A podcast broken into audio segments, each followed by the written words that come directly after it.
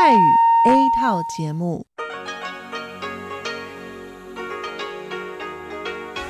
ที่นี่สถานีวิทยุเรดิโอไต้หวันอินเตอร์เนชันแนลกลับมาฟังขณะนี้ท่านกำลังอยู่กับรายการภาคภาษาไทยเรดิโอไต้หวันอินเตอร์เนชันแนลหรือ RTI ออกกระจายเสียงจากกรุงไทเปไต้หวันสาธารณรัฐจีนเป็นประจำทุกวันนะครับ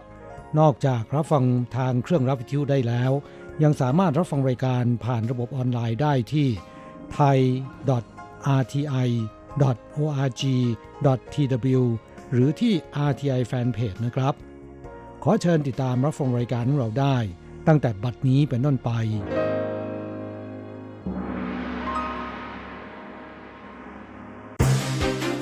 ลำดับแรกขอเชิญติดตามรับฟังข่าวประจำวันสวัสดีค่ะท่านผู้ฟังที่เคารพช่วงของข่าวจากรายการเรดิโอไต้หวันอินเตอร์เนชันแนลประจำวันอังคารที่3พฤศจิกายนปีพุทธศักราช2563สำหรับข่าวไต้หวันมีดิฉันอัญชันทรงพุทธเป็นผู้รายงานค่ะหัวข้อข่าวมีดังนี้รัฐมนตรีกระทรวงกลาโหมไต้หวันประณามจีนอย่าสร้างความรู้สึกไม่พอใจให้แก่ชาวไต้หวันจำนวน23ล้านคนสื่อต่างประเทศเผยสหรัฐจ่อขายอากาศยานไร้คนขับเสริมประสิทธิภาพการสอดแนมให้ไต้หวันสำนักงานอาหารและยาไต้หวันประกาศชาตรามือและพริกป่นตราไร่ทิพย์ไม่ผ่านมาตรฐานความปลอดภัยการรถไฟไต้หวันมุ่งสู่หลักชัยใหม่เปิดทดลองใช้ทางรถไฟระบบไฟฟ้ารอบเกาะช่วงสุดท้ายฝั่งเหลียวถึงจือเปิ่นพบแรงงานอินโดนีเซียติดเชื้อโควิด -19 ถี่ขึ้นไต้หวันเล็งให้กักโรครวมกันและตรวจคัดกรองเมื่อกักตัวครบ14วันคนไต้หวันแห่จองห้องพักที่ฟาร์มอู่หลิงช่วงฤดูซากุระบานเพียง6นาทีถูกจองจนเกลี้ยง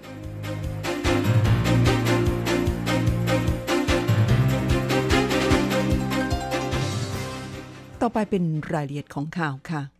กองทัพอากาศไต้หวันสาธารณรัฐจีนเผยแพร่ข้อมูลความเคลื่อนไหวของฝูงบินทหารจากกองทัพปลดแอกประชาชนจีนล่าสุดระบุว่าเมื่อวันที่2พฤศจิกายนฝูงบินจีนซึ่งประกอบด้วยเครื่องบินต่อต้านเรือดำน้ำ Y-8 จำนวน1ลำเครื่องบินตรวจการ Y-8 จำนวน1ลำเครื่องบินรบซู 30 จำนวน1ลำเครื่องบินขับไล่ J-16 จำนวน2ลำและ J-10 อีก2ลำรวม8ลำรุกล้ำเข้าสู่เขตแสดงตนเพื่อการป้องกันทางอากาศทางด้านตะวันตกเฉียงใต้ซึ่งจัดเป็นการรุกล้ำเข้าสู่เขตน่านฟ้าของไต้หวันเป็นครั้งที่32นับตั้งแต่ช่วงกลางเดือนกันยายนปีนี้เป็นต้นมาพลเอกเหยียนเต๋อฟารัฐมนตรีว่าการกระทรวงกลาโหมแถลงในสภานิติบัญญัติว่าการที่จีนจัดซ้อมรบในช่องแคบไต้หวันอีกทั้งส่งเครื่องบินและเรือเข้ามาก่อกวนไต้หวันเป็นประจำนอกจากเป็นการเพิ่มภาระให้แก่กองทัพไต้หวันยังเป็นการบีบน่านฟ้าของไต้หวันให้แคบลงด้วยพร้อมกันนี้ยังย้ำว่าจีนทำลายความมั่นคงปลอดภัยในช่องแคบไต้หวันซ้ำแล้วซ้ำเล่าเป็นเรื่องที่น่าเสียใจอย่างยิ่งหวังว่าจีนจะร่วมบำเพ็ญตนให้เป็นประโยชน์ต่อสถานการณ์ความมั่นคงในภูมิภาคอย่าได้สร้างความรู้สึกไม่พอใจให้แก่ชาวไต้หวันจำนวน23ล้านคนอีกเลยข่าวต่อไปสื่อต่างประเทศเผยสหรัฐจ่อขายอากาศยานไร้คนขับเสริมประสิทธิภาพการสอดแนมให้ไต้หวันคุณผู้ฟังคะก่อนวันเลือกตั้งประธานาธิบดีสหรัฐเพียง1วันสำนักข่าวรอยเตอร์รายงานอ้างอิงแหล่งข่าวทางการทหารระบุว่ารัฐบาลประธานาธิบดีโดนัลด์ทรัมป์จะขายอากาศยานไร้คนขับรุ่น MQ-9B 4 Guardian จำนวน4ลำมูลค่า$600 ล้านสหรัฐหรือประมาณ 17,100 ล้านเหรียญไต้หวันโดยขณะนี้อยู่ระหว่างขั้นตอนของสภาคองเกรสแหล่งข่าวยังระบุว่าอากาศยานไร้คนขับรุ่นนี้ผลิตโดยบริษัท General Atomic Aeronautical System ซึ่งแม้จะสามารถติดตั้งอาวุธหลายรูปแบบอาทิขีปนาวุธโจมตีอากาศสู่พื้นแต่ที่จะจำหน่ายให้ไต้หวันนั้นจะติดตั้งเฉพาะอุปกรณ์ที่ใช้ในการสอดแนมเท่านั้นเข้าต่อไปสำนักงานอาหารและยาไต้หวันประกาศชาตรามือและพริกป่นตราไร่ทิพย์ไม่ผ่านมาตรฐานความปลอดภัยวันที่3พฤศจิกายนสำนักงานอาหารและยาไต้หวันประกาศผลการตรวจสอบสินค้านำเข้าที่ด่านศุลกากรพบว่ามี14รายการที่ไม่ผ่านมาตรฐานด้านความปลอดภัยของอาหารในจำนวนนี้มีสินค้าไทย2รายการคือชาตรามือและพริกป่นตราไร่ทิพย์ซึ่งพบว่าปนเปื้อนสารเคมีที่ใช้กำจัดแมลงในปริมาณที่เกินมาตรฐาน สินค้าเหล่านี้จะถูกส่งคืนหรือนำไปทำลายทิ้งเข้าต่อไปการรถไฟไต้หวันมุ่งสู่หลักชัยใหม่เปิดทดลองใช้ทางรถไฟระบบไฟฟ้ารอบเกาะช่วงสุดท้ายฝั่งเหลียวจือเปิ่นคุณผู้ฟังคะช่วงสุดสัปดาห์ที่ผ่านมานั้นการรถไฟไต้หวันเปิดทดลองใช้ทางรถไฟระบบไฟฟ้ารอบเกาะช่วงสุดท้ายจากเขตฟางเหลียวเมืองผิงตงถึงเขตจือเปิ่นเมืองไถตงและมีกำหนดให้รถไฟด่วนพูยูมาทดลองวิ่งระหว่างวันที่11ตุลาคมถึงวันที่7พฤศจิกายนเป็นเวลา1สัปดาห์คาดจะเปิดเดินรถอย่างเป็นทางการในช่วงสิ้นปีนี้นับเป็นครั้งแรกที่รถไฟด่วนพูยูมาวิ่งจากทางตอนใต้สุดวกขึ้นเหนือโดยวนไปทางภาคตะวันออกผ่านเทือกเขาตอนกลางของไต้หวันไปถึงเมืองไถตงซึ่งก็หมายถึงทางรถไฟที่ใช้ระบบไฟฟ้านั้นได้เชื่อมรอบเกาะไต้หวันแล้วคาดจะเปิดเดินรถอย่างเป็นทางการในวันที่23ธันวาคมนี้ซึ่งจะช่วยลดเวลาการเดินทางจากเกาสงถึงไถตงได้27นาทีหรือใช้เวลาเดินทางไม่ถึง2ชั่วโมงและในบางช่วงรถไฟด่วนพูยูมาสามารถเพิ่มความเร็วได้ถึง120กิโลเมตรต่อชั่วโมงการรถไฟไต้หวันเผยว่าคาดว่าในช่วงวันหยุดสามารถเพิ่มปริมาณผู้โดยสารได้ 13% และหลังจากที่ขบวนรถไฟด่วนพูยูมาเปิดเดินรถในเส้นทางช่วงนี้แล้วในอนาคตจะมีรถไฟด่วนจื้อเฉียงเข้ามาร่วมวิ่งด้วยข่าวต่อไปพบแรงงานอินโดนีเซียติดเชื้อโควิด -19 ถี่ขึ้นไต้หวันเล็งให้กักโรครวมกันและตรวจคัดกรองเมื่อกักตัวครบ14วันจากการที่ระยะนี้พบผู้ป่วยโควิด -19 รายใหม่เป็นแรงงานต่างชาติที่เดินทางเข้ามาทำงานในไต้หวันมากขึ้นโดยเฉพาะแรงงานฟิลิปปินส์และอินโดนีเซียทำให้ศูนย์บัญชาการควบคุมโรคไต้หวันเตรียมปรับมาตรการกักโรคแรงงานต่างชาติใหม่โดยจะพยายามให้แรงงานอินโดนีเซียเข้ากักตัวในสถานกักโรครวมกันและเมื่อครบกำหนด14วันจะต้องมีการตรวจคัดกรองทุกคนศูนย์ราชการควบคุมโรคเผยว่าปัจจุบันเนื่องจากฟิลิปปินส์ถูกจัดให้อยู่ในประเทศที่มีความเสี่ยงสูงไต้หวันจึงกำหนดให้แรงงานฟิลิปปินส์ที่เดินทางมาทำงานในไต้หวันจะถูกส่งไปกักตัวในสถานกักโรครวมกันและเมื่อครบกำหนดการกักตัว14วันจะมีการตรวจคัดกรองจากเดิมที่มาตรการนี้ใช้เฉพาะแรงงานต่างชาติที่มาทำงานในตำแหน่งผู้อนุบาลหรือทำงานในภาคสวัสดิการสังคมอย่างไรก็ดีมาตรการดังกล่าวไม่ได้บังคับใช้กับแรงงานชาติอื่นแต่ในระยะนี้สถานการณ์การระบาดในอินโดนีเซียรุนแรงขึ้นเป็นลำดับจึงจะดำเนินมาตรการดังกล่าวกับแรงงานอินโดนีเซียด้วยเช่นกันและจากข้อมูลระบุว่าในช่วงระหว่างเดือนกันยายนถึงเดือนตุลาคมแรงงานอินโดนีเซียที่เดินทางมาทำงานในไต้หวันนั้นประมาณ 80% เป็นแรงงานในภาคสวัสดิการสังคมและจนถึงขณะนี้พบแรงงานฟิลิปปินส์ที่เดินทางมาทำงานในไต้หวันติดเชื้อโควิด -19 แล้ว20คนและแรงงานอินโดนีเซียติดเชื้อ11คนเข้าต่อไปคนไต้หวันแห่จองห้องพักที่ฟาร์มอูหลิงช่วงฤดูซากุระบานเปิดจอง6นาทีหมดเกลี้ยงคุณผู้ฟังคะเทศกาลชมซากุระของไต้หวันอยู่ในช่วงเดือนกุมภาพันธ์ของทุกปีสถานที่ชมซากุระที่ได้รับความนิยมมากที่สุดแห่งหนึ่งในไต้หวันคือที่ฟาร์มอูหลิงซึ่งมีการปลูกต้นซากุระกว่า 20,000 ต้นยามที่ดอกซากุระบานสะพรั่งจึงเป็นภาพที่สวยงามสุดพรรณนาสร้างความตื่นตะลึงให้แก่นักท่องเที่ยวที่มาชมแม้จะเหลือเวลาอีกกว่า3เดือนจึงจะถึงเทศกาลชมซากุระแต่เนื่องจากคาดการณ์ว่าจนถึงกลางปีหน้าชาวไต้หวันก็ยังคงไม่สามารถเดินทางไปท่องเที่ยวต่างประเทศได้ทำให้ฟาร์มอูหลิงซึ่งเป็นรัฐวิสาหกิจภายใต้สังกัดของคณะกรรมการกิจการทหารผ่านศึกสภาบริหารไต้หวันสาธารณรัฐจีนเปิดให้จองห้องพักในฟาร์มอูหลิงช่วงเดือนกุมภาพันธ์ซึ่งมีห้องพักทั้งหมด96ห้องเมื่อวันที่1พฤศจิกายนที่ผ่านมาซึ่งปรากฏว่าหลังเปิดให้จองห้องพักเพียง6นาทีก็ถูกจองจนเกลี้ยงนายหูฟาเทารองผู้อำนวยการฟาร์มอูหลิงกล่าวว่าหลายปีที่ผ่านมาช่วงเทศกาลชมซากุระมีนักท่องเที่ยวเนืองแน่นคาดว่าปีนี้จะมากกว่าทุกปีที่ผ่านมาสำหรับผู้ที่จองห้องพักในฟาร์มอูหลิงในปีนี้ส่วนใหญ่เป็นนักท่องเที่ยวอิสระมีกรุ๊ปทัวร์น้อยมากสำหรับผู้ที่จองห้องพักไม่ทันยังมีโอกาสจองที่กางเต็นท์ในฟาร์มอูหลิงซึ่งมีทั้งหมด273ที่มีกำหนดเปิดให้จองในวันที่1ธันวาคมนี้คุณผู้ฟังคะที่เราฟังจบลงไปแล้วนั้นเป็นช่วงของข่าวไต้หวันประจำวันนี้นำเสนอโดยดิฉันอัญชันทรงพุทธค่ะ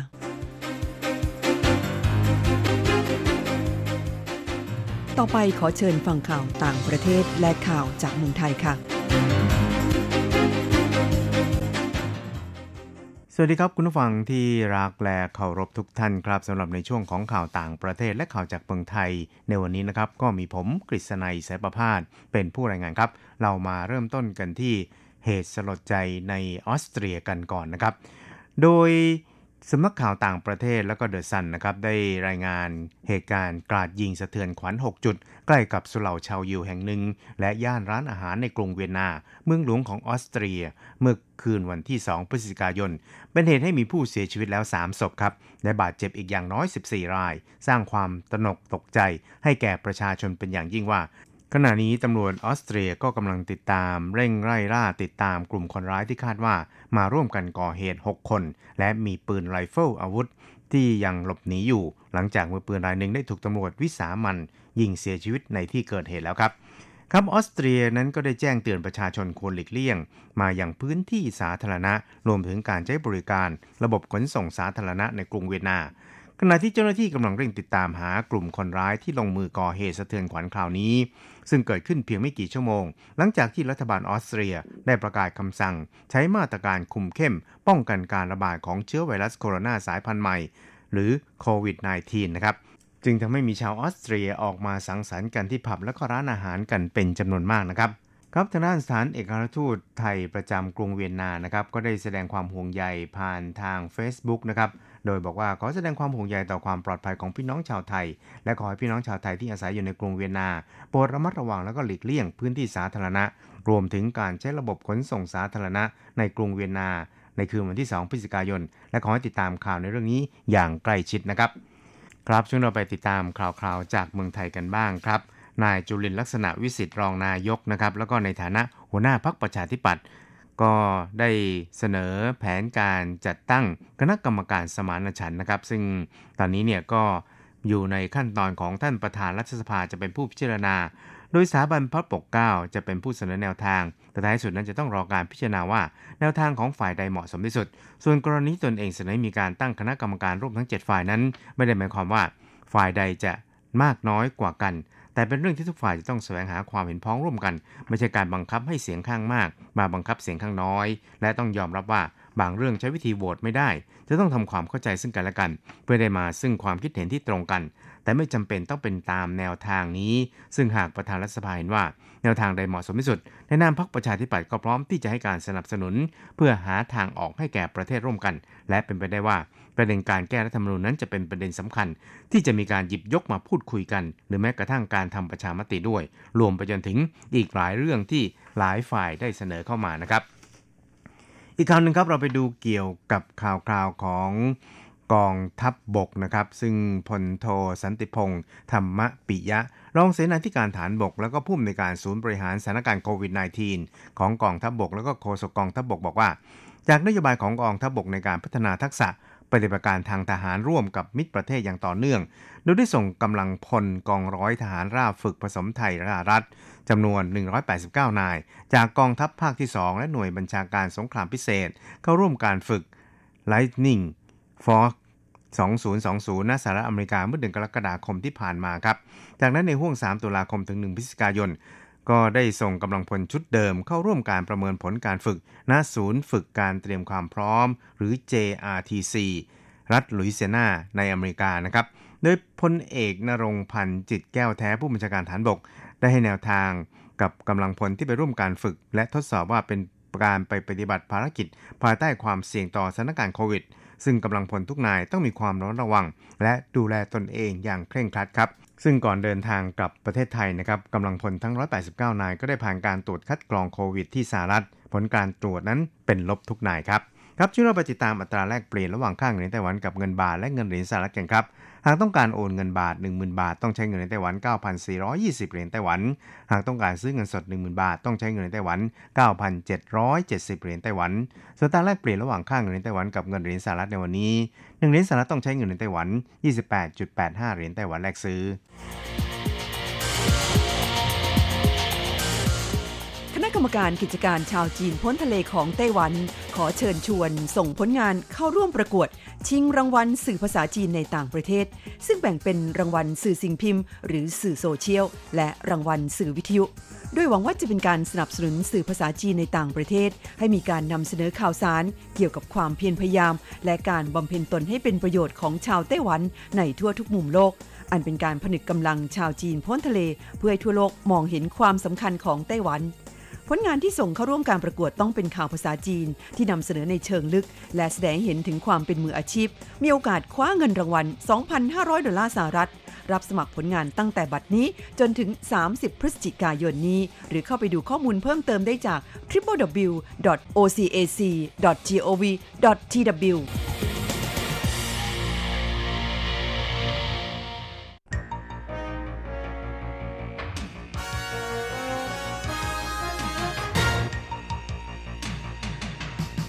วิทยาการที่ก้าวหน้า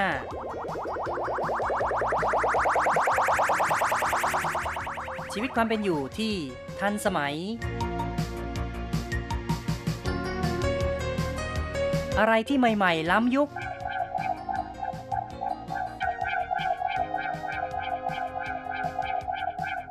ขอเชิญติดตามในไต้หวันไฮเทคดำเนินรายการโดยแสงชัยกิตติภูมิวงศ์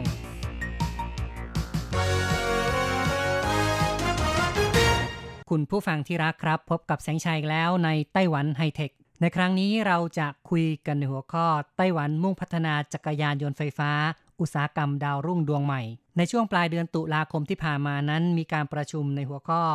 ยานยนต์อัจฉริยะสมัยที่1ซึ่งจัดโดยสมาคมอุตสาหกรรมยานยนต์อัจฉริยะไต้หวันบุคคลในคณะรัฐบาลผู้ประกอบการแล้วก็นักวิชาการได้มาประชุมร่วมกันนายกรัฐมนตรีเซินหลงจินของไต้หวันบอกว่าที่ผ่านมานั้นไต้หวันพลาดโอกาสในการพัฒนาอุตสาหกรรมรถยนต์เนื่องจากว่าไต้หวันไม่มีเทคโนโลยีทางด้านเครื่องยนต์จึงสู้ญี่ปุ่นไม่ได้แต่ว่าในส่วนของรถไฟฟ้านั้นไต้หวันมีโอกาสเนื่องจากไต้หวันเป็นผู้ที่ป้อนชิ้นส่วนให้แก่ผู้ผลิตรถยนต์ไฟฟ้าในระดับโลกอย่างเช่น Tesla นั้นมีการจัดซื้อชิ้นส่วนจากไต้หวันสูงถึง 75% ทีเดียวทางด้านหวังไมฮวาซึ่งเป็นรัฐมนตรีว่าการกระทรวงเศรษฐการได้กล่าวว่าตามข้อมูลสถิตินั้นรถไฟฟ้ากำลังจะแซงหน้ารถน้ำมันอย่างเร็วในปีหน้าก็จะเริ่มเห็นรถไฟฟ้ามียอดขายสูงกว่ารถน้ำมันทั้งนี้ทั้งนั้นก็เป็นเพราะว่าการใช้รถไฟฟ้านั้นสามารถแก้ปัญหามลภาวะได้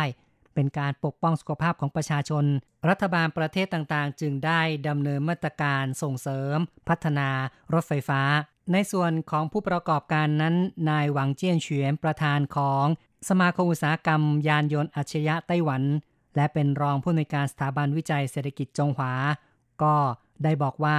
ไต้หวันยังไม่ประสบความสำเร็จในเรื่องของการพัฒนาตลาดรถยนต์ไฟฟ้าของโลกแต่ว่าตลาดรถจักรยานยนต์ไฟฟ้าน่าจะมีโอกาสแล้วก็ถือว่าเป็นอุตสาหกรรมดาวรุ่งแขนงใหม่ของไต้หวันส่วนเกาเหรินซันซึ่งเป็นผู้อำนวยการสำนักงานภาคใต้ของสถาบันวิจัยเศรษฐกิจไต้หวันซึ่งก็ถือว่าเป็นตัวแทนของฝ่ายนักวิชาการหรือว่านักวิจัยพัฒนาเขาก็บอกว่าตลาดจักรยานยนต์ทั่วโลกมีปริมาณ60ล้านคันซึ่งก็น่าจะหมายถึงว่าในแต่ละปีนั้นมียอดขายประมาณ60ล้านคันสำหรับในไต้หวันนั้นมีผู้ใช้จักรยานยนต์ทั้งหมดหมายถึงว่าจักรยานยนต์แบบที่เป็นน้ำมันแล้วก็แบบที่เป็นไฟฟ้านะครับมีทั้งหมดเนี่ย14ล้านคันทีเดียวถือว่าตลาดในไต้หวันนั้นมีขนาดใหญ่เพียงพอที่จะรองรับการพัฒนาอุตสาหกรรมจักรยานยนต์ไฟฟ้าอีกทั้งประเทศต่างๆเริ่มดำเนินนโยบายห้ามจำหน่ายรถจักรยานยนต์น้ำมันแล้วก็มีการกำหนดเวลาเลิกใช้รถน้ำมันไต้หวันจึงต้องพยายามยึดกลุ่มโอกาสเพื่อเป็นผู้นำในอุตสาหกรรมนายเกาเหรินซันนั้นได้ประเมินว่าตลาดจักรยานยนต์ไฟฟ้าทั่วโลกแต่ละปีจะขยายตัวถึง 20% ทีเดียวซึ่งถือว่าเป็นอัตราขยายตัวที่สูงมากเพราะฉะนั้นโอกาสธุรกิจย่อมจะมีมากด้วย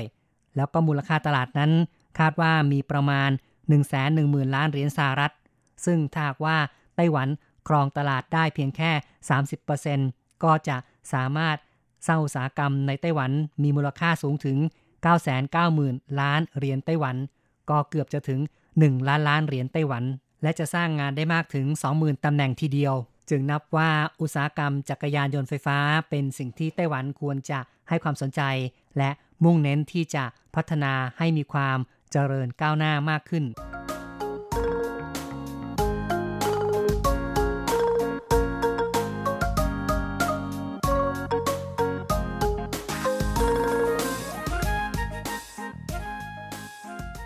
นายเกาเหรินซันนั้นได้วิเคราะห์ว่ารถจักรยานยนต์ไฟฟ้าเป็นสิ่งที่ไต้หวันควรพัฒนาอย่างยิ่งก็เป็นเพราะว่าไต้หวันสามารถที่จะผลิตชิ้นส่วนต่างๆได้ 100% และยังสามารถสร้างมูลค่าเพิ่มจากระบบอื่นๆได้นั่นก็หมายความว่าในการผลิตรถจักรยานยนต์ไฟฟ้านอกจากจะผลิตตัวรถแล้วยังมีระบบที่สร้างมูลค่าเพิ่มได้อย่างเช่นระบบการควบคุมแบบอัจฉริยะมอเตอร์แบตเตอรี่การให้บริการชาร์จและเปลี่ยนแบตเตอรี่เพราะฉะนั้นการพัฒนาอุตสาหกรรมจักรยานยนต์ไฟฟ้าจะสามารถกระตุ้นอุตสาหกรรมที่เกี่ยวข้องของไต้หวันได้คิดเป็นมูลค่ารวม 2.1 ล้านเหรียญไต้หวันนับเป็นแรงขับเคลื่อนให้การเติบโตเศรษฐกิจเพิ่มขึ้นได้อีกหลายเท่าตัวในการประชุมยานยนต์อัจฉริยะของไต้หวันนั้นไม่เพียงแต่เน้นในเรื่องของเศรษฐกิจแล้วก็การปกป้องสุขภาพประชาชนแต่ว่าเกาเหรินซันก็ได้มองเรื่องของความสามารถในการแข่งขันอุตสาหกรรมด้วยในเรื่องของการพัฒนาบุคลากรการจ้างงานการพัฒนาจักรยานยนต์ไฟฟ้าจะทำให้อุตสาหกรรมใหม่ๆเกิดขึ้นได้สร้างงานได้เพิ่มขึ้นทั้งนี้ทั้งนั้นเมื่อปี 2015 ผู้ที่ทำงานในอุตสาหกรรมจักรยานยนต์ไฟฟ้ามีประมาณ 100-200 คนเท่านั้นก็เป็นเพราะว่าในช่วงนั้นเป็นช่วงที่เพิ่งจะมีการพัฒนาอุตสาหกรรมทางด้านนี้เพราะฉะนั้นผู้ที่อยู่ในวงการคนที่ทำงานอยู่ก็ยังมีจำนวนค่อนข้างจะน้อยแต่ว่าในช่วง5ปีที่ผ่านมาเพิ่มขึ้นเรื่อยๆเพิ่มเป็นเท่าตัวทีเดียวจนถึงปี2019นั้นมีผู้อยู่ในอุตสาหกรรมคือทำงานอยู่ในอุตสาหกรรมนี้ 2,300-2,400 คนนับว่าเป็นการขยายตัวอย่างเร็วมากในช่วงหลายปีที่ผ่านมาผู้ที่ยินดีลงทุนในกิจการซ่อมบำรุงก็เป็นคนหนุ่มสาวรุ่นใหม่มากขึ้นเรื่อยๆเพราะฉะนั้นการพัฒนาจักรยานยนต์ไฟฟ้าก็จะมีการกระตุ้นอุตสาหกรรมโดยรอบด้านในเรื่องของระบบ SOP หรือว่าระบบการทำงานแบบเป็นมาตรฐานระบบอัจฉริยะต่างๆจะมีการพัฒนามากขึ้นเป็นการพลิกโฉมใหม่ทั้งในเรื่องของการทำงานของคนในประเทศแล้วก็การยกระดับชีวิตความเป็นอยู่ของประชาชนให้ดีขึ้น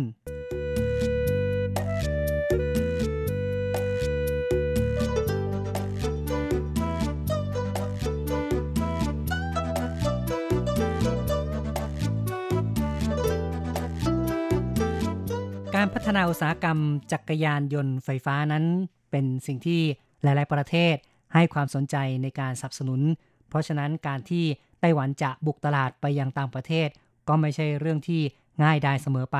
ทางนี้ทั้งนั้นประเทศอื่นอาจจะมีการกีดกันการนำเข้าได้ซึ่งหวังเจี้ยนเฉียนรองผู้อำนวยการสถาบันวิจัยเศรษฐกิจจงหวาและก็เป็นประธานสมาคมอุตสาหกรรมยานยนต์อัจฉริยะนั้นก็ได้บอกว่าในภาวะที่ทั่วโลกให้ความสำคัญกับสิ่งแวดล้อมพัฒนาอุตสาหกรรมจักรยานยนต์ไฟฟ้าหลายประเทศก็ใช้นโยบายเพื่อปกป้องอุตสาหกรรมภายในของตนเช่นกันประเทศในเอเชียมีการตั้งกำแพงภาษีอย่างเช่นเวียดนามตั้งไว้ 50% อินโดนีเซีย 40% ไทย 60% ฟิลิปปินส์ 30% แม้แต่อินเดียนั้นก็สูงถึง 175.1% ทีเดียวเหล่านี้ถือว่าเป็นมาตรการเพื่อปกป้องอุตสาหกรรมภายในดังนั้นหวังเจี้ยนเฉียนจึงแนะนำว่ารัฐบาลไต้หวันจะต้องพัฒนาจักรยานยนต์ไฟฟ้าในประเทศด้วยการให้การส่งเสริมมากขึ้นต้องสร้างความมั่นใจให้แก่ผู้ประกอบการหากรัฐบาลมีนโยบายที่ชัดเจนก็จะทำให้ผู้ประกอบการนั้นกล้าที่จะลงทุนผลิตและจะส่งเสริมอุตสาหกรรมจักรยานยนต์ไฟฟ้าในประเทศให้มีขนาดใหญ่ขึ้นได้เมื่อตลาดในประเทศซึ่งก็คือในไต้หวันนี่นะครับมีขนาดใหญ่เพียงพอก็จะย้อนกลับมาทำให้ผู้ประกอบการนั้นสามารถยืนหยัดอยู่ในตลาดได้นายหวังเจี้ยนเฉียนก็บอกว่าบุคคลในภาคต่างๆไม่ว่าจะเป็นประชาชนสสที่อยู่ในสภาล้วนต้องการให้เกิดการอุดหนุนเพื่อซื้อจักรยานยนต์ไฟฟ้าสนับสนุนการเลิกใช้รถเก่าเพื่อซื้อจักรยานยนต์ไฟฟ้าเขาแนะนำว่ารัฐบาลควรจะประสานกับทุกภาคส่วนทั้งผู้ประกอบการแล้วก็ประชาชนด้วยเป็นการผนึกกำลังกันจะทำให้ไต้หวันสามารถสร้างอุตสาหกรรมใหม่คืออุตสาหกรรมจักรยานยนต์ไฟฟ้าได้สำเร็จแล้วก็ยังสามารถที่จะพัฒนาเทคโนโลยีให้มีความล้ำหน้า ยังถือเป็นการสร้างภาพลักษณ์ใหม่ของไต้หวันที่ดีขึ้นและก็จะนำมาซึ่งการสร้างห่วงโซ่การผลิตที่สมบูรณ์มากขึ้นจะมีการพัฒนาระบบตรวจสอบแบตเตอรี่แบบเคลื่อนที่พัฒนาแอปบนอุปกรณ์เคลื่อนที่ต่างๆพัฒนาระบบอัจฉริยะอื่นๆเช่นที่จอดรถอัจฉริยะระบบไฟจราจรหรือว่าไฟถนนอัจฉริยะเหล่านี้ก็ล้วนแต่เป็นการสร้างสภาพแวดล้อมการพัฒนาที่ครบวงจรก็ถือว่าความคิดเห็นของนายหวังเจี้ยนเฉียนสอดคล้องกับนายเกาเหรินซันที่เห็นว่าไต้หวันมีความสามารถที่จะพัฒนาห่วงโซ่การผลิตที่ครบวงจรได้ทางด้านนักวิชาการอีกท่านหนึ่งที่ร่วมประชุมยานยนต์อัจฉริยะสมัยที่หนึ่งก็คือนายหลงซื่อจิ้นเป็นนักวิชาการของศูนย์วิจัยการเปลี่ยนแปลงสภาพแวดล้อมของสภาวิจัยกลางซึ่งเขาก็เน้นว่าสิ่งแวดล้อมบนถนนนั้นเป็นอันตรายต่อสุขภาพข้อมูลการวิจัยพบว่าคุณภาพอากาศของบ้านที่อยู่ติดถนนมลภาวะจะสูงกว่าบ้านที่อยู่ห่างจากถนนตามสถิตินั้นบ้านในกรุงไทเป 99% จะอยู่ในรัศมี50กิโลเมตรของถนนหมายถึงว่าในไทเปบ้านทั่วไปจะอยู่ห่างจากริมถนนไม่เกิน50เมตรซึ่งประชาชนเหล่านี้มีโอกาสที่จะเป็นโรคหลอดเลือดหัวใจสูงกว่าผู้ที่มีบ้านอยู่ห่างจากถนนเกินกว่า200เมตรโดยมีโอกาสที่จะเป็นโรคหัวใจสูงกว่าถึง 63% ทีเดียวในขณะเดียวกันคนที่ต้องเดินทางโดยการขี่มอเตอร์ไซค์ขี่จักรยานหรือเดินบนถนนจะเสี่ยงต่อฝุ่นละออง PM 2.5 ที่มีความเข้มข้นสูงโดยเฉพาะมลภาวะในช่วงเวลาเร่งรีบหรือว่าในช่วงที่จักรยานรอไฟแดงฝุ่น PM 2.5 จะมีความเข้มข้นสูงกว่าค่าเฉลี่ยของฝุ่น PM 2.5 บนถนนมากกว่า 2-3 เท่าดังนั้นการเปลี่ยนมาใช้จักรยานยนต์ไฟฟ้าก็จะช่วยแก้ปัญหาฝุ่น PM 2.5 ช่วยแก้ปัญหามลภาวะทางอากาศได้นายหลงซื่อจิ้นจึงชี้แนะว่ารัฐบาลนั้นควรจะกำหนดนโยบายที่ชาญฉลาดและนโยบายจะต้องมีความต่อเนื่องมีความเป็นเอกภาพไม่ควรที่จะปรับเปลี่ยนนโยบายไปมาบ่อยๆเพราะว่าจะกระทบต่อผู้ประกอบการจะส่งผลให้ผู้ประกอบการนั้นไม่กล้าลงทุนเพราะไม่รู้ว่าทิศทางของรัฐบาลจะเป็นอย่างไรการส่งเสริมยานพาหนะส่วนบุคคลสีเขียวหรือว่าอุตสาหกรรมสีเขียวนั้นถือว่าเป็นเรื่องที่เร่งด่วนที่รัฐบาลควรจะกระทำเพราะว่าจะช่วยลดผลกระทบทางเศรษฐกิจโดยเฉพาะในตอนนี้ก็มีการระบาดของโควิด -19 รัฐบาลควรจะให้ความสำคัญต่อการปกป้องสุขภาพประชาชนมากขึ้นเพื่อเป็นการลดต้นทุนทางสังคมเป็นการสร้างภาวะชนะ3ฝ่ายซึ่งชนะทั้งผู้ประกอบการชนะในเรื่องของการรักษา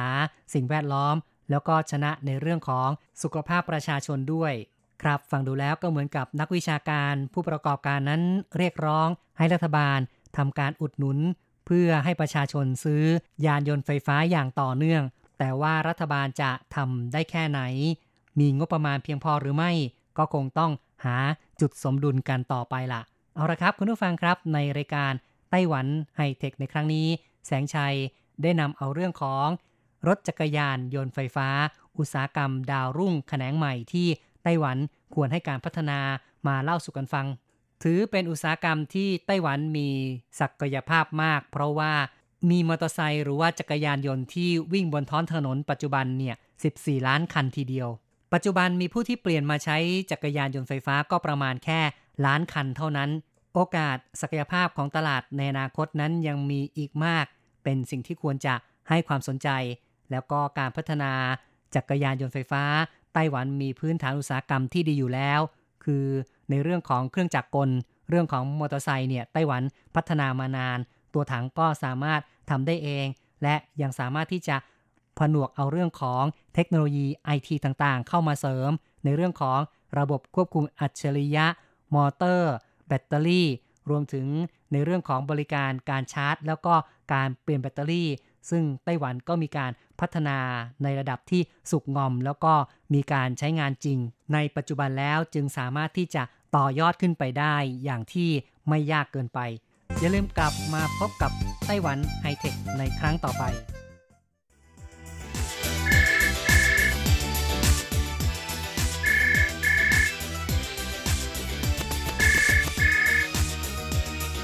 ที่นี่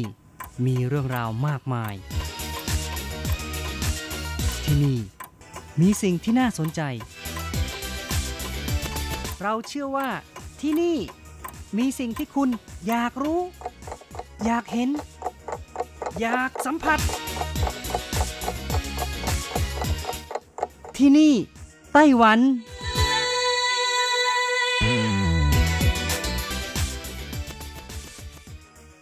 คุณผู้ฟังคะพบกันอีกแล้วนะคะในช่วงเวลาที่นี่ไต้หวันกับรจรัตน์ ยนต์สุวรรณพร้อมกับเนื้อหาสาระดีๆที่เกี่ยวข้องกับในไต้หวันนำมาเล่าสู่กันฟังในวันนี้ก็เช่นกันค่ะมีเรื่องราวของการสกัดหน่อไม้ฝรั่งแปรรูปเป็นผลิตภัณฑ์บำรุงผิวด้วยแนวคิดอุตสาหกรรมขั้นที่6นำมาเล่าสู่กันฟังค่ะคุณผู้ฟังคะไต้หวันก็ถือเป็นประเทศที่ผลิตเครื่องสำอางสกินแคร์ที่ไม่แพ้เกาหลีญี่ปุ่นหรือแม้แต่ไทยเลยนะคะแต่ละปีก็สร้างรายได้จากการขายสินค้าทั้งในและต่างประเทศนับหมื่นล้านเหรียญไต้หวันและยังมีการดึงดูดผู้ประกอบการมาลงทุนในธุรกิจนี้เป็นจำนวนที่ไม่น้อยเลยทีเดียวค่ะทั้งนี้ทั้งนั้นเครื่องสำอางก็เป็นหนึ่งในอุตสาหกรรมที่รัฐบาลไต้หวันเองก็ให้ความสำคัญอยู่เป็นอย่างมากเลยนะคะก่อนหน้าการระบาดโควิด -19 นักท่องเที่ยวที่เดินทางมาเที่ยวไต้หวันหนึ่งในรายการของฝากที่ขาดไม่ได้นอกจากผายสับปะรดแล้วนะคะนั่นก็คือเครื่องสำอางค่ะไม่ว่าจะเป็นแผ่นมาร์กหน้าหลากหลายยี่ห้อที่มีให้เลือกมากมายหรือว่าจะเป็นสเปรย์น้ำแร่ฉีดหน้าให้หน้าเนียนให้ความชุ่มชื่นกับใบหน้าหรือแม้แต่ลิปสติกนะคะที่สามารถเลือกซื้อได้ง่ายทั้งในห้างสรรพสินค้าร้านแฟรนไชส์อย่างวัตสันคอสเมตหรือแม้แต่ร้านสะดวกซื้อก็หาซื้อได้ง่ายค่ะจากสถิติของกระทรวงเศรษฐการไต้หวันนะคะก็ชี้ว่าสินค้าเครื่องสำอางและผลิตภัณฑ์บำรุงผิวเป็นสินค้าที่ครองสัดส่วนมากที่สุดคือประมาณ 50-60% ของบรรดาสินค้าในหมวดยาเวชภัณฑ์และเครื่องสำอางของไต้หวันแม้แต่สินค้าเกษตรนะคะก็ยังนำมาแปรรูปเป็นผลิตภัณฑ์บำรุงผิวพรรณถือเป็นการเพิ่มมูลค่าสินค้าเกษตรสร้างรายได้ให้กับเกษตรกรด้วยค่ะยกตัวอย่างนะคะหน่อไม้ฝรั่งซึ่งเป็นสินค้าเกษตรที่ทางสมาคมพัฒนาธุรกิจหน่อไม้ฝรั่งเขตจางจีนนครไทหนันร่วมมือกับคณะวิจัยของมหาวิทยาลัยเฉิงกงสกัดเอาสารโพลีแซคคาไรด์จากหน่อไม้ฝรั่งนำมาผลิตเป็นเอสเซนต์บำรุงผิวเจลอาบน้ำเป็นต้นซึ่งขั้นตอนเหล่านี้นะคะก็ผ่านการวิจัยพัฒนาผลิตภัณฑ์มานานถึง2ปีแล้วขณะนี้ค่ะก็ผลิตเป็นสินค้าและมีการวางจำหน่ายที่สมาคมเกษตรเขตจางจีนของนครไทหนันแล้วด้วย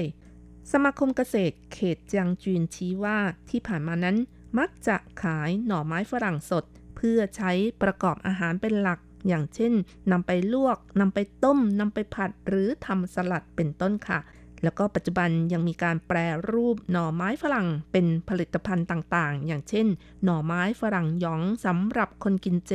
ซึ่งก็คือหมูหยองเจที่ทำมาจากหน่อไม้ฝรั่งนั่นเองค่ะแล้วก็ยังมีชาในรูปแบบซองที่นำมาชงจากหน่อไม้ฝรั่งทั้งนี้ทั้งนั้นนะคะหน่อไม้ฝรั่งนั้นก็เป็นพืชที่มีเส้นใยค่อนข้างหยาบค่ะหากมีการนำเอาส่วนที่ค่อนข้างหยาบหรือส่วนที่จะทิ้งนั้นนำมาใช้ประโยชน์ก็จะช่วยเพิ่มมูลค่าของสินค้าได้มากขึ้นค่ะเพราะฉะนั้นทางสมาคมก็ได้ร่วมมือกับคณะวิจัยของมหาวิทยาลัยเฉิงกงนำเอาหน่อไม้ฝรั่งที่มีตำหนิหรือที่ต้องการทิ้งนะคะสกัดเอาสารโพลีแซคคาไรด์ที่มีคุณสมบัติแอนตี้ออกซิแดนต์หรือที่บางคนเรียกกันว่าสารต้านอนุมูลอิสระนั่นเองค่ะซึ่งเป็นสารธรรมชาติที่เกิดขึ้นนำมาผลิตเป็นผลิตภัณฑ์บำรุงผิวหรือผลิตภัณฑ์ทำความสะอาดผิวพรรณค่ะสำหรับการสกัดหน่อไม้ฝรั่งแล้วก็แปรรูปให้เป็นผลิตภัณฑ์บำรุงผิวนั้นก็มีการใช้แนวคิดการรวมกลุ่มอุตสาหกรรมขั้นที่6ซึ่งหมายความว่ามีการผนึกกำลังสร้างเครือข่ายระหว่างขั้นที่1ซึ่งก็คือภาคการเกษตรขั้นที่2คือภาคอุตสาหกรรมแปรรูปและ ขั้นที่3ก็คือการกระจายสินค้านั่นเองค่ะการกระทำอย่างนี้ก็ถือว่าเป็นการเพิ่มมูลค่าให้กับผลิตภัณฑ์และยังสร้างรายได้ให้กับชุมชนอีกด้วยโดยวงจรทั้งหมดนะคะจะเริ่มจากภาคเกษตรกรรมเป็นหลักด้วยและมีการเชื่อมโยงตลอดห่วงโซ่ซึ่งจะขาดขั้นตอนใดขั้นตอนหนึ่งนั้นไม่ได้ค่ะการรวมกลุ่มอุตสาหกรรมขั้นที่6ของสมาคมเกษตรเขตจางจีในครั้งนี้นะคะก็ถือเป็นการเน้นการใช้ประโยชน์จากทรัพยากรในพื้นที่ชนบทสร้างความร่วมมือระหว่างภาคการเกษตรภาคอุตสาหกรรมธุรกิจการค้าเพื่อสร้างความสัมพันธ์อย่างใกล้ชิดกว่าการซื้อขายแบบปกติทั่วไปนั่นเองค่ะแล้วก็มีการร่วมมือกับบริษัทไบโอเทคโนโลยีอีกทั้งมีการเปิดคอร์สฝึกอบรมการดูแลผิวพรรณให้กับบรรดาแม่บ้านทั้งหลายนะคะมีอาชีพเสริมจากการประกอบอาชีพประเภทเสริมความงามนวดหน้าหรือสปาเป็นต้นค่ะ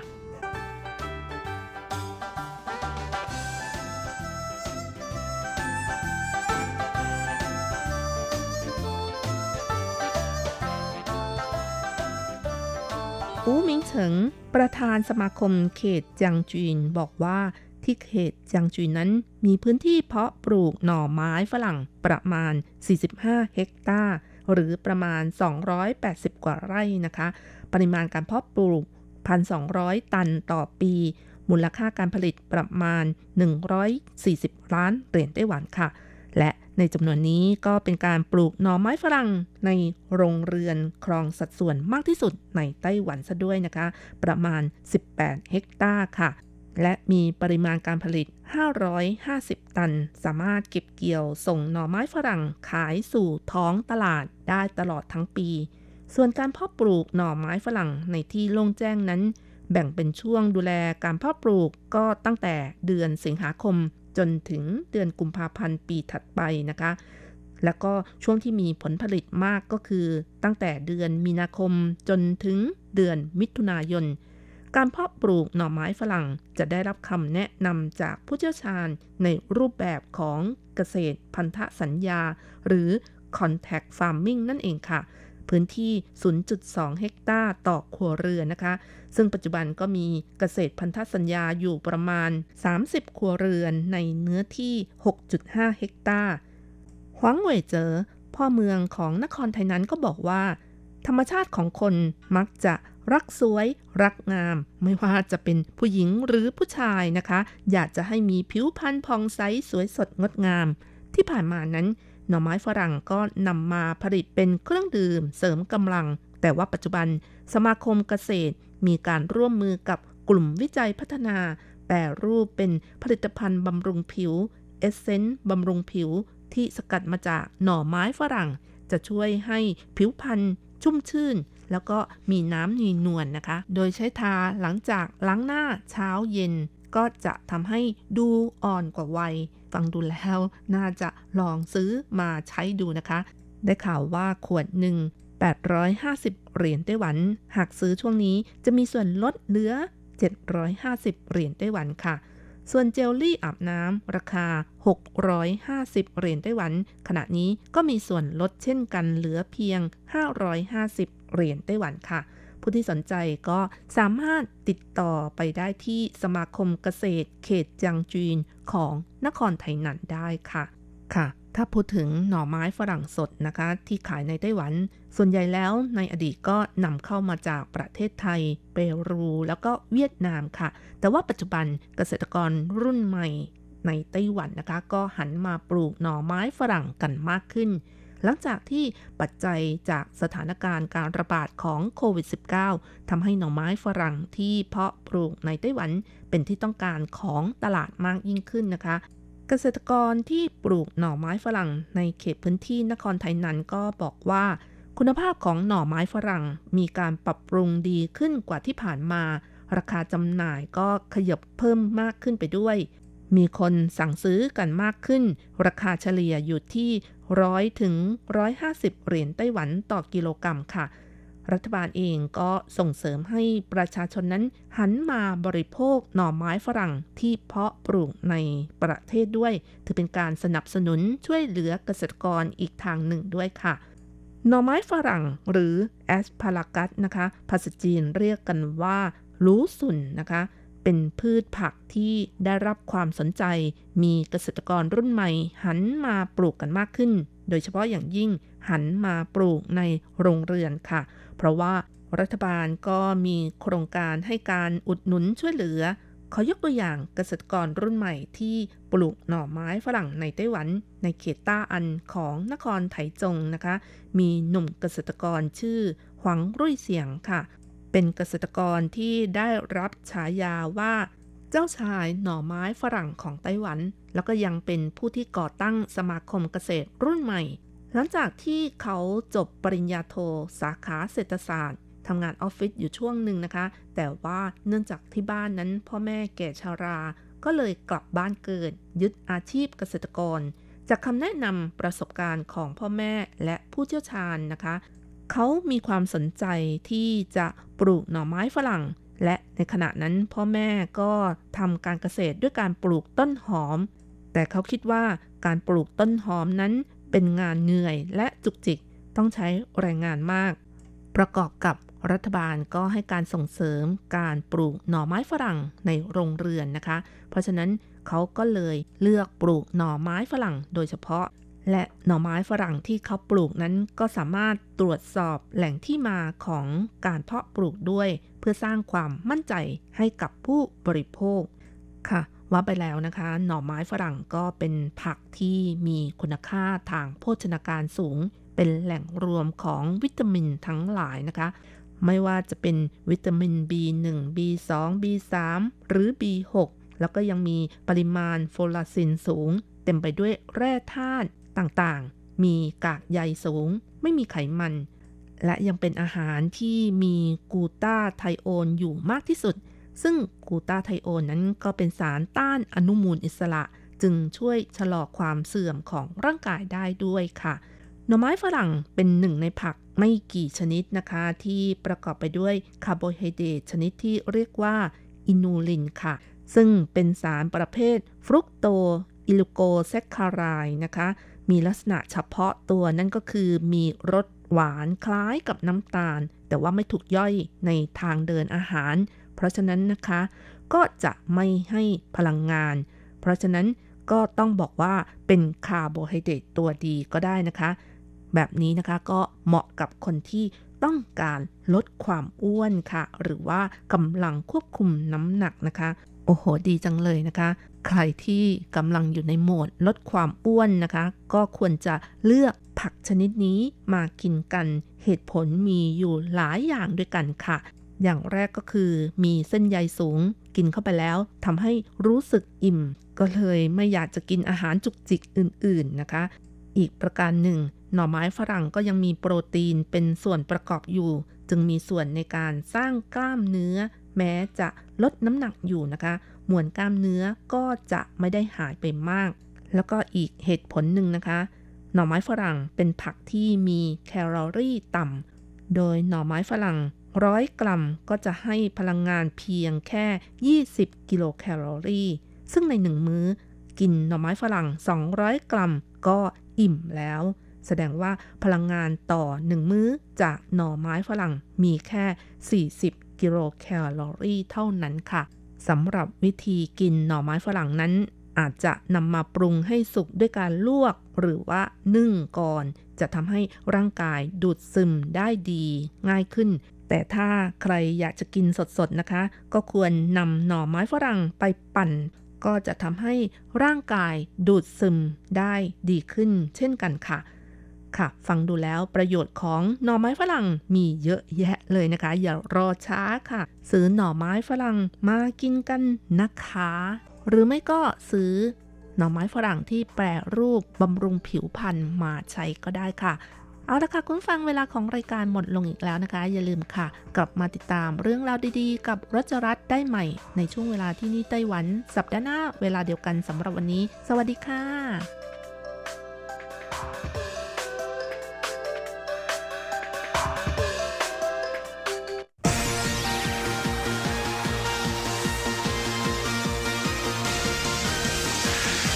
เรื่องที่เป็นข่าวทุกเรื่องที่เป็นกระแสในสังคมไต้หวันเราจะจับมาเล่าให้คุณฟังทุกสัปดาห์ที่ RTI ผ่านมุมมองของคนรุ่นใหม่กับรายการมิติใหม่ไต้หวัน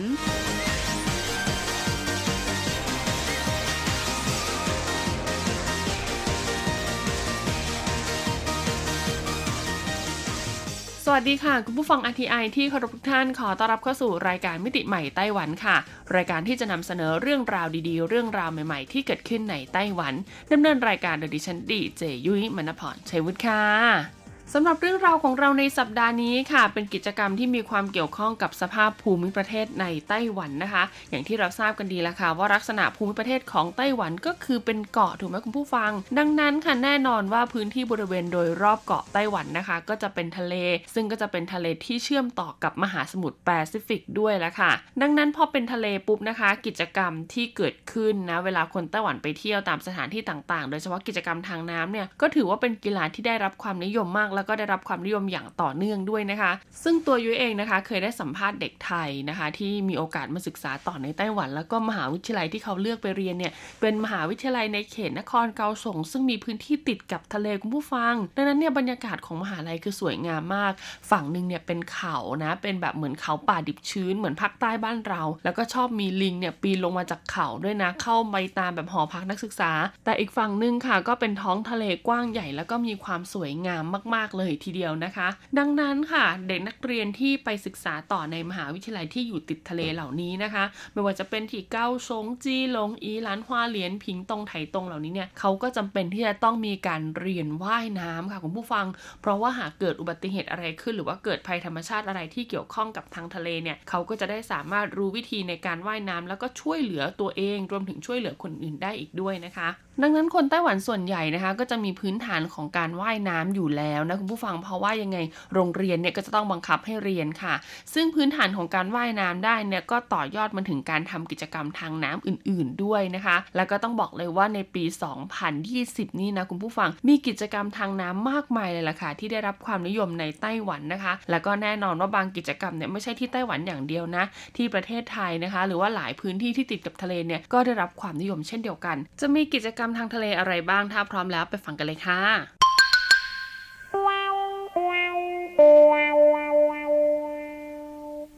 เรามาดูกันดีกว่าค่ะว่า10อันดับกิจกรรมกีฬาทางน้ำที่คนไต้หวันนิยมมากที่สุดในช่วงปี2020เนี่ยมีอะไรบ้างนะคะเริ่มกันที่อันดับ1เลยค่ะกับกิจกรรมที่มีชื่อว่ากระดานโต้คลื่นค่ะคุณผู้ฟังต้องบอกเลยล่ะค่ะว่ากิจกรรมกระดานโต้คลื่นนี้นะคะไต้หวันเนี่ยนิยมเล่นกันมากๆค่ะเพราะว่าด้วยความที่ไต้หวันเนี่ยเขาเป็นทะเลน้ำลึกนะคุณผู้ฟังแล้วก็คลื่นของเขาเนี่ยจะมีความสูงแล้วก็ความแรงมากกว่าในประเทศไทยค่ะก็เลยทำให้คนไต้หวันเนี่ยนิยมเล่นกีฬากระดานโต้คลื่นมากๆเลยทีเดียวนะคะซึ่งอุปกรณ์ก็หาได้ง่ายๆค่ะก็คือแผ่นกระดานโต้คลื่นนั่นเองนะคะซึ่งแผ่นกระดานโต้คลื่นแต่ละแบบแต่ละลายเนี่ยก็จะมีลักษณะและก็คุณสมบัติที่แตกต่างกันออกไปค่ะคุณผู้ฟังและก็ที่สำคัญนะคะแต่ละแผ่นกระดานเนี่ยก็จะเหมาะกับการโต้คลื่นที่แตกต่างกันออกไปด้วยนะดังนั้นกีฬาเหล่านี้ถึงแม้ว่าเราจะชอบเล่นนะคะแต่ว่าก็จะต้องมีการฝึกฝนทักษะขั้นพื้นฐานก่อนนะคะเขาก็จะมีโรงเรียนหรือว่ามีที่เช่าแผ่นกระดานโต้คลื่นนะคะแล้วก็จะมีโค้ชนะคะหรือว่าเจ้าของนี่แหละเจ้าของร้านเช่าแผ่นกระดานโต้คลื่นเนี่ยก็จะคอย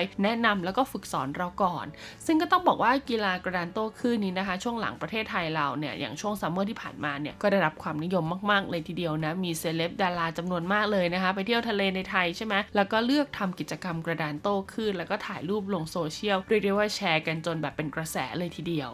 มาต่อกันที่อันดับ2เลยดีกว่าค่ะกับกิจกรรมที่เรียกได้ว่า snorkeling นะคะหรือว่าการดำน้ำในที่ตื้นนั่นเองค่ะคุณผู้ฟังต้องบอกเลยล่ะค่ะว่าการดำน้ำในที่ตื้นหรือว่า snorkeling เนี่ยใครที่ว่ายน้ำไม่เป็นก็สามารถที่จะไปร่วมทำกิจกรรมนี้ได้นะเพราะว่าเขาจะมีการสวมเสื้อชูชีพด้วยนะคะเพื่อให้เราสามารถลอยตัวอยู่เหนือน้ำแล้วก็เอาหน้าเนี่ยมุดลงไปใต้ทะเลแล้วก็จะมีในส่วนของหน้ากากที่มีท่อหายใจนะคะโผล่ขึ้นมาพ้นน้ำเราก็จะสามารถหายใจได้อย่าง สะดวกสบายมากขึ้นด้วยไม่ต้องกั้นหายใจไม่ต้องใช้การฝึกทักษะอะไรมากแต่สิ่งที่อาจจะต้องระวังนิดหน่อยนะคะสำหรับการดำน้ำแบบ snorkeling เนี่ยก็คือว่าเราจะพาไปทะเลน้ำตื้นพอเป็นทะเลน้ำตื้นเนี่ยก็หมายความว่ามันอาจจะเป็นทะเลที่เราสามารถยืนแล้วก็มีโอกาสได้สัมผัสกับสิ่งมีชีวิตทางทะเลนะคุณผู้ฟังซึ่งสิ่งมีชีวิตทางทะเลเนี่ยบางอย่างก็เป็นพิษบางอย่างอาจจะไม่เป็นพิษค่ะแต่ว่าก็ไม่เหมาะที่จะไปสัมผัสเขานะคะเพราะว่าไต้หวันเองเนี่ยเขาก็มีกฎหมายคุ้มครองนะคะสัตว์ทะเลเช่นเดียวกันนะไม่แน่ถ้าคุณเนี่ยไปเผลอสัมผัสเขาแล้วมีคนถ่ายภาพคุณนะไปแบบว่าร้องเรียนกับเจ้าหน้าที่นะคะก็อาจจะถูกปรับได้ต่อมาอันดับที่3ค่ะคือกิจกรรมพายเรือแคนูหรือว่าพายเรือคายักนั่นเองค่ะซึ่งต้องบอกเลยว่าเรือ2ชนิดนี้มีลักษณะของเรือแตกต่างกันนะคุณผู้ฟังแต่ว่าวิธีการใช้งานเหมือนกันค่ะก็คือการพายด้วยไม้พาย2ฝั่งนั่นเองนะคะซึ่งก็จะพายเดี่ยวก็ได้หรือว่าจะพายกันแบบเป็นทีมก็ได้นะคะลักษณะเรือเนี่ยก็มีความแตกต่างกันไปเป็นกิจกรรมที่สามารถทำได้กับคนในครอบครัวนะคะก็เลยทำให้คนไต้หวันเนี่ยชื่นชอบมากๆบางคนไปเที่ยวทะเลไปเที่ยวน้ำตกหรือว่าไปเที่ยวแบบริมฝั่งแม่น้ำอย่างเงี้ยก็จะเอาเรือคายักหรือว่าเรือแคนูเนี่ยไปพายเพื่อชมความงดงามแล้วก็สัมผัสธรรมชาติอย่างใกล้ชิดนั่นเองแหละค่ะต่อมาอันดับที่4ค่ะคือกิจกรรมที่มีชื่อว่า free diving นะคะหรือว่าการดำน้ำแบบ free dive นั่นเองนะซึ่งถามว่าการดำน้ำแบบ free dive เนี่ยต่างจากการดำน้ำแบบ snorkel ยังไงนะคะก็ต้องบอกเลยว่าการดำน้ำแบบ free dive เนี่ยจะมีอุปกรณ์ที่เหมือนกับการดำน้ำแบบ snorkel หรือดำน้ำแบบน้ำตื้นอยู่อย่างหนึ่งก็คือเป็นหน้ากากนะคะที่มีท่อหายใจขึ้นมาแต่ว่าสิ่งที่แตกต่างไปก็คือเขาจะไม่สวมเสื้อชูชีพค่ะแต่เขาจะสวมตีนกบแทนนั่นก็เพราะว่าเขาต้องการดำลงไปใต้ทะเลที่มีความลึกมากกว่า5เมตรค่ะซึ่งวิธีการดำนะคะก็จะเน้นไปที่การกลั้นหายใจด้วยตัวเองค่ะเพราะว่าเวลาเรากลั้นหายใจเรียบร้อยแล้วนะคะพอเราไปหายใจใต้น้ำเนี่ยเจ้าตัวที่เป็นหน้ากากของเราเนี่ยจะสามารถทำให้เราหายใจอยู่ในน้ำได้นานมากยิ่งขึ้นนะคะดังนั้นคนไต้หวันนะคะที่ชื่นชอบการสัมผัสความงดงามใต้ท้องทะเลนะคะแบบที่ไม่อยากให้มีถังออกซิเจนเนี่ยเขาก็จะเลือกใช้กิจกรรมที่เรียกว่าเป็นการดำน้ำแบบ free diving นี่แหละค่ะซึ่งต้องบอกก่อนเลยว่าการดำน้ำแบบ free diving เนี่ยควรจะต้องผ่านการฝึกฝนนะคะก่อนนะจนชำนาญนะคะแล้วก็ค่อยไปลงสนามจริงซึ่งเป็นท้องทะเลนั่นเอง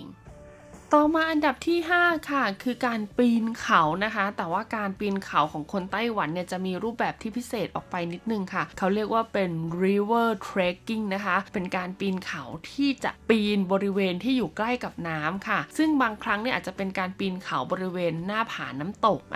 หรือว่าเป็นการปีนเขาสลับกับการว่ายลงไปในแม่น้ำนะคะเป็นเหมือนการผจญภัยอีกรูปแบบนึงค่ะต้องบอกเลยว่ากีฬาแบบนี้นะคะเป็นกีฬากลางแจ้งที่ได้รับความนิยมมากนะคุณผู้ฟังทั้งในฮ่องกงญี่ปุ่นแล้วก็รวมถึงไต้หวันเองด้วยนะคะสังเกตเถอะค่ะว่าหลายๆคนที่เป็นนักปีนเขาหรือว่านักเดินป่าเนี่ยก็จะชอบเดินตรงทางเดินที่อยู่ติดกับแม่น้ำหรือว่าน้ำตกค่ะจนจริงๆแล้วเนี่ยถ้าเราไปในพื้นที่อุทยานแห่งชาติของไต้หวันที่มีน้ำตกตั้งอยู่นะคะเขาก็จะมีการทำทางเดินลักษณะของมีเชือกจับตลอดไหลทางเลยทีเดียวนะก็เพื่อความปลอดภัยของนักท่องเที่ยวหรือว่านักปีนเขานั่นเอง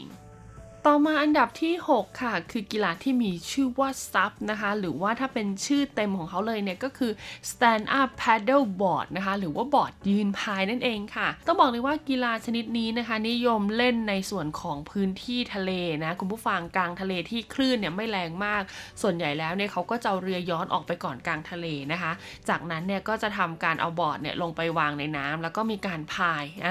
ก็คือยืนอยู่บนบอร์ดแล้วก็พายบางคนหากยืนทรงตัวไม่ได้ก็จะใช้วิธีการนั่งนะคะซึ่งในประเทศไทยเองเนี่ยกีฬาซับหรือว่า stand up paddle board เนี่ยก็ได้รับความนิยมมากขึ้นในช่วงปีที่ผ่านมาเช่นเดียวกันนะเพราะว่าเมืองไทยเองเนี่ยพอเจอกับสถานการณ์โควิด -19 ใช่ไหมคะนักท่องเที่ยวไทยหลายคนเนี่ยไม่สามารถออกไปเที่ยวต่างประเทศได้ไงดังนั้นการจะไปเที่ยวทะเลแต่ละครั้งเนี่ยถ้าเราไปทำกิจกรรมเดิมๆเนี่ยก็น่าเบื่อหรือว่าบางคนเนี่ยไปเที่ยวในพื้นที่เขื่อนพื้นที่ที่ติดแม่น้ำอะไรเหล่านี้นะคะก็จะรู้สึกว่าเฮ้ยถ้าเป็นแค่กิจกรรมปกติเนี่ยก็อาจจะไม่น่าสนใจอะไรเขาก็เลยเพิ่มซับหรือว่า stand up paddle board หรือว่าบอร์ดยืนพายนี่แหละค่ะมาเป็นอีกหนึ่งกิจกรรมทางน้ำที่ก็ต้องบอกเลยนะคะว่าสามารถเล่นได้ทุกคนเลยนะตั้งแต่ลูกเด็กเล็กแดงนะคะบางคนเนี่ยมีสุนัขนะคุณผู้ฟังเขาก็หัดให้สุนัขเนี่ยยืนบนบอร์ดนะแล้วเขาก็เป็นคนพายเพื่อพาสุนัขเนี่ยไปชมวิวตามท้องทะเลหรือว่าตามริมแม่น้ำนั่นเองแหละค่ะ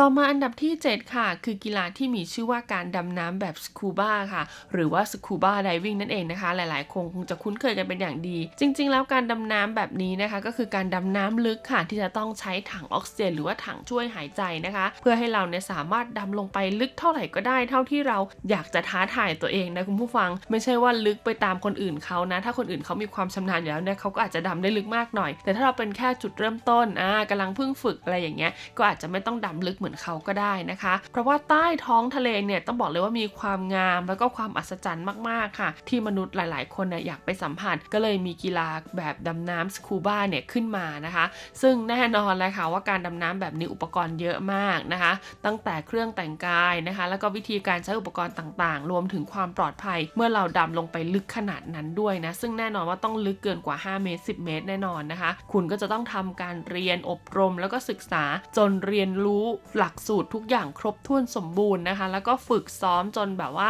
ชำนาญจึงจะสามารถลงสนามจริงได้โดยเฉพาะทะเลไต้หวันนะคุณผู้ฟังซึ่งเป็นทะเลน้ำลึกในมหาสมุทรแปซิฟิกเนี่ยการดำน้ำแบบสกูบ้าเนี่ยถือว่าเป็นอันตรายมากจริงๆถ้าเราไม่ผ่านการฝึกฝนเป็นอย่างดีนะคะ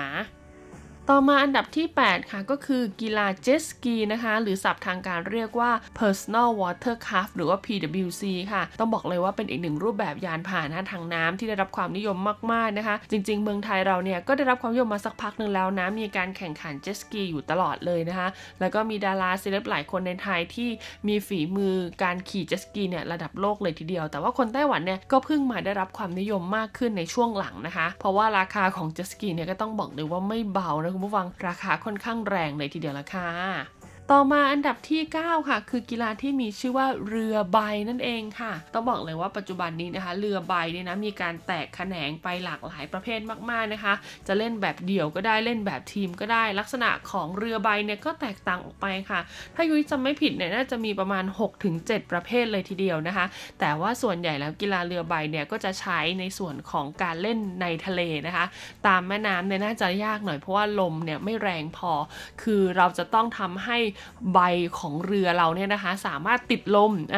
ติดลมก็คือว่าสามารถอยู่ในวิถีทางเดียวกับลมได้เรือของเราก็จะเคลื่อนที่ไปได้นะคะก็คือต้องมีการใช้กำลังแขนกำลังขานะคะยิ่งถ้าเป็นเรือใบที่เป็นแบบทีมนะคุณผู้ฟังก็จะต้องแบบว่าใช้ความสามารถความสามัคคีด้วยและสุดท้ายอันดับที่10ค่ะต้องบอกเลยว่ากีฬาทางน้ำอันนี้ก็จะออกเอ็กซ์ตรีมแล้วก็มันๆหน่อยนะคะสามารถเล่นได้ทั้งในอ่างเก็บน้ำแม่น้ำลำธารต่างๆนะคะที่มีความลึกระดับพอสมควรเลยทีเดียวส่วนใหญ่เนี่ยจะไม่เล่นกลางทะเลนะคะกีฬาประเภทนี้นั่นก็คือเวกบอร์ดหรือว่าเวกสเก็ตนั่นเองค่ะลักษณะนะคะมีความแตกต่างกันตรงที่ว่าเป็นเวกสเก็ตเนี่ยจะมีรองเท้าติดอยู่บนบอร์ดอีกทีนึงผู้ฟังลักษณะเหมือนเราใส่เข้าไปในรองเท้าเลยนะคะซึ่งตัวรองเท้าเนี่ยจะเป็นตัวรัดเรานะคะให้สามารถทรงตัวอยู่บนบอร์ดได้นะแล้วก็จะมีเรือเนี่ยมาลากเราไปเราก็ต้องจับเชือกนะคะที่อยู่ข้างหลังเรือนะพอเราแบบว่าทรงตัวได้แล้วเนี่ยเราก็สามารถปล่อยเชือกได้แล้วก็แล่นไปตามคลื่นได้นะคะส่วนเวกสเก็ตเนี่ยต้องบอกเลยว่าจะเป็นลักษณะที่ไม่มีรองเท้าละจะเป็นบอร์ดเปล่าๆนะคะแล้วก็จะมีการทำจุดให้เรายืนนะคะพอเรายืนจุดได้ที่แล้วเนี่ยเราก็จะต้องทรงตัวนะคุณผู้ฟังเพื่อให้เราอยู่บนบอร์ดได้แล้วก็เราก็จะต้องทำการเกาะเชือกอีกเช่นเดียวกันค่ะคุณผู้ฟังกีฬาประเภทนี้นะคะเราจะต้องใช้ร่างกายทั้งหมดเลยนะในการควบคุมนะคะซึ่งถ้าเรายังเกาะเชือกอยู่เนี่ยก็ไม่เป็นไรเพราะว่าก็จะมีเรือที่เป็นตัวดึงให้เราเนี่ยไปตามกระแสน้ำแต่ว่าถ้าเราปล่อยเชือกแล้วเนี่ยร่างกายทั้งหมดเนี่ยก็จะเป็นการควบคุมทิศทางควบคุมการทรงตัวนะคะให้สามารถยืนอยู่บนแผ่นบอร์ดได้นานๆนั่นเอง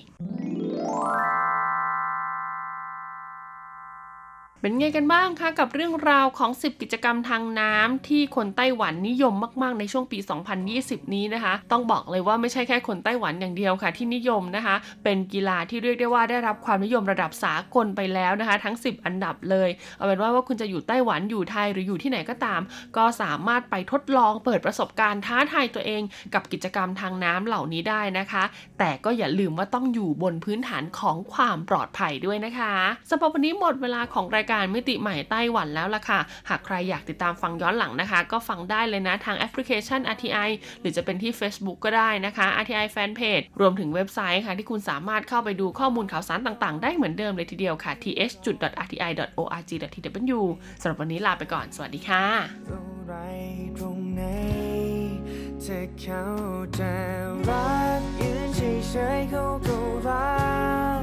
่ะ